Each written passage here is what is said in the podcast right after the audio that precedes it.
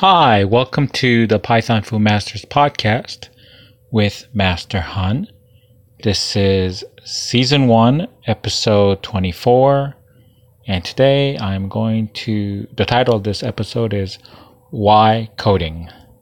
Specifically, why should kids learn to code? Okay, first of all, I want to just get all get all the dry statistics out of the way and see if I can do this quickly without boring you to death. So, and uh, yes, the source for all these statistics are from code.org. So, if you want to learn, get to verify or learn learn more, please visit code.org. C O D E dot O R G, code.org. Okay. So, so we'll start off with uh, 93, 93% of parents want their child's school to teach computer science, CS, but only 35% of high schools teach it. And very few elementary schools teach coding or computer science. 75% of Americans believe computer science CS is cool in a way it wasn't 10 years ago.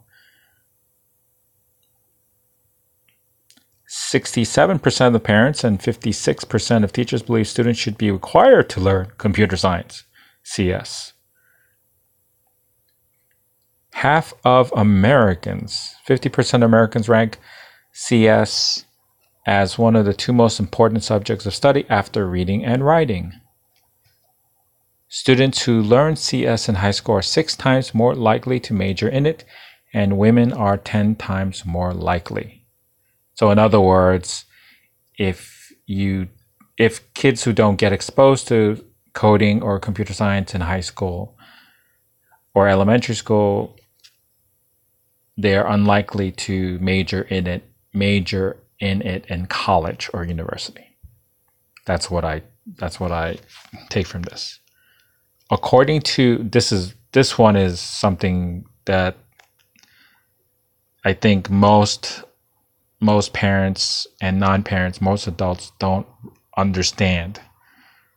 And and this does not apply just to California, but this is I mean most states this is the case, but in California definitely in, in two according to code.org in 2016 in 2016 listen carefully not one person graduated from a university in California prepared to teach CS in school. Okay? Did you get that? According to code.org in 2016, not one person graduated from a university in California prepared to teach CS in school. So obviously that means that the people who are teaching CS in private and public schools in California, and of course, this does not apply only to California, it applies to most of the states in the US, are did not graduate from university prepared to teach CS in school. Okay? Wrap wrap your wrap your mind around that, right? Okay, so I think from my point of view, as someone who who is uh, working on a coding slash computer science project business business idea these are good these are um these are really good numbers. For the parents not so good. These statistics are not good and I can tell you this is not based on code.org, but based on on the experience that I've had and talking with the people in my industry, this coding for kids industry, both public and private. and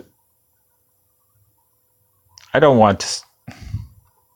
I don't want to say the F word, but I feel like, and again, I, I guess I have to just say it is my very biased opinion, but my and from I don't know everybody, and of course I don't know everyone, and I've not met everyone in in the coding for kids CFK industry in America, so I can't say I know everybody. I don't know everybody and everything, but from my experience so far, and from uh, what other students and parents have told me, and from my conversations with them, the conclusion that the very biased, opinionated conclusion I come I come to is that 90%, maybe more than 90%, 90% of the coding classes, coding instructors, coding programs specifically for kids, they're fake. In other words, they're a complete waste of time and money. Some more of a waste of time and money than others. But if we but if we think logically and if you are a parent who is who who is willing to shell out the bucks and to invest the time so that your kids can learn to code my my honest opinion is I don't think you I don't really think I think you're better off not wasting your time and money. I think it's a waste. Sad to say it's a waste. And I'm not saying look, I'm not saying I know everything. I'm the best instructor. I'm not the best instructor. I'm not I don't know everything. And I'm not saying the project, my code fighters, quiz cards, the project I'm working on is the best and it's the the solution. I don't think anyone has the solution. Um, as far as I know, I can tell, and and I've been trying to weasel my way in to kind of take a peek at the Code Ninjas curriculum. It's in the cloud somewhere. It's only available at their dojo, so it's not something you can. I mean, that's not something you can't look at there. It's all the textbooks are all online now, so it's not something available uh, it's not available to you to anybody who's not a code sensei or franchise owner. The parents are not even allowed to see what the textbook is. Only the code senseis and the code code code code ninja senseis and the code ninjas franchise owners know what's in the curriculum. They're the only ones. But I've been trying to weasel my way in to get interviews, so maybe I could take a peek at it but that has not I have not been able to accomplish that mission. So that's a big fail. But from what I can tell from listening from the from their executive conference calls with potential franchisees and from what's available online and they're careful not to show you what exactly the textbook is on their social media or on the website they talk about it but i mean you really don't know what it is exactly they do tell you what the tech stack is Scratch, JavaScript, Lua, C Sharp. Okay. And you do understand, you do, I mean, they do make it clear what their curriculum is in general, in very general sense, but you don't really know what the actual curriculum is specifically. But as far as I can tell, they are the industry standard. So and I've just read that today that they are going to be trying to make their, and I guess not in a, in a I don't know how many kids are gonna, how many disadvantaged kids will be able to take advantage of. Of course, I have no idea, but they are going to be starting a nonprofit part of the nonprofit, a, a Code Ninjas nonprofit to make coding for kids available to kids uh, from families who don't have the means to pay for code code ninjas. So that's great, but I can't see how I'm pretty sure that can't be the solution for for a lot of kids in America, of course. I mean so but the Code Ninjas program as far as I could tell from the from I could tell in my area it's about parents are paying will be paying about roughly about $45 per hour per student. So if they have one child doing it from their family, that's $45 per hour per student. They have two kids, then I think they may, I think there is some kind of family discount. I'm not too sure. Don't quote me on that. But generally, uh, if you are if you are if you are interested in your child or children doing code ninjas, you should you should be budgeting that amount of money. So should be have that metric in your head. $45 per hour per child in for their drop-in monthly program. So okay, so so I'm sorry, I'm supposed to answer the question why coding?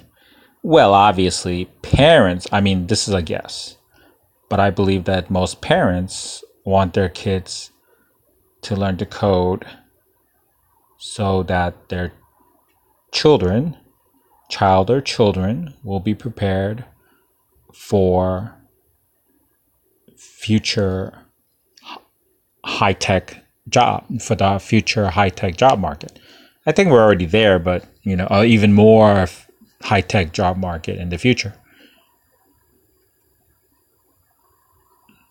Which is unfortunately, I hate to say, uh, rather, it's a little bit self defeating because the more kids that learn how to code now in the future means, assuming all things are equal, that actually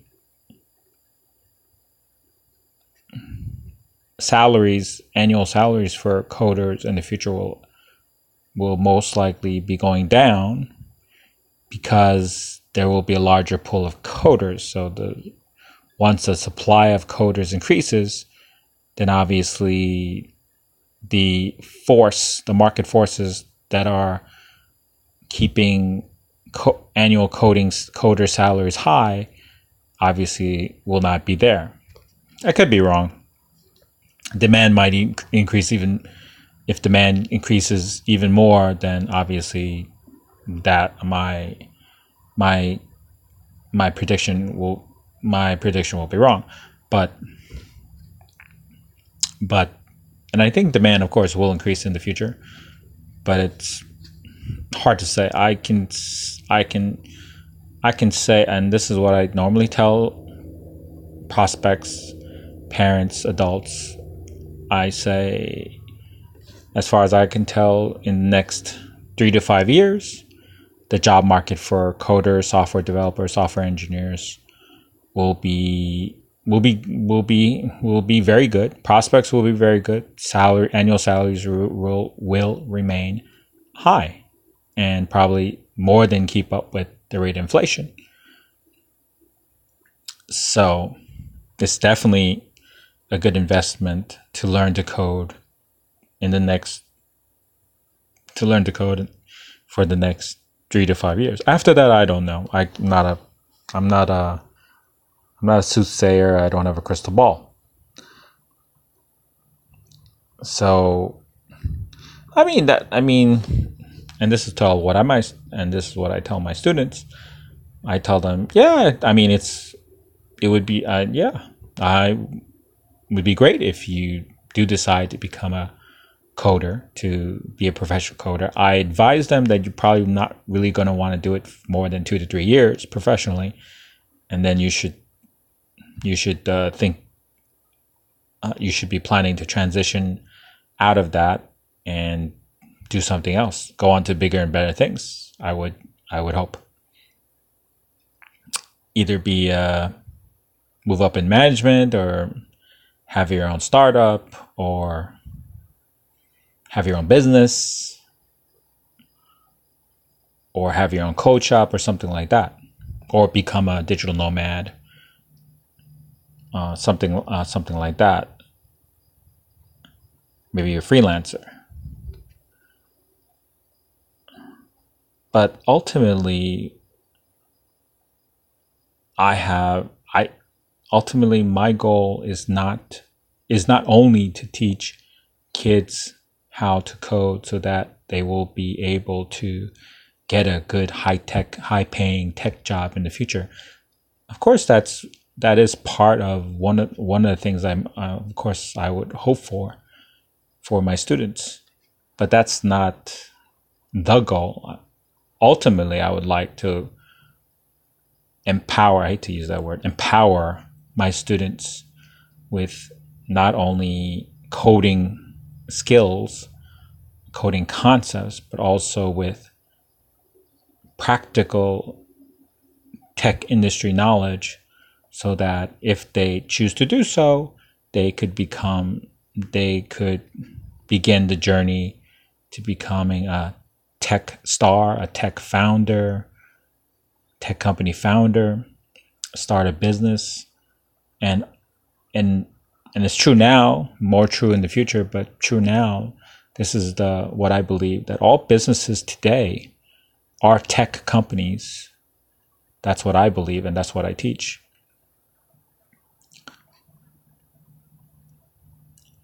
So I have much higher goals for my students, but at the but at also another level, another uh, practical practical reason is that I explain. I use an analogy. I say, I tell them any, anybody can learn how to cook.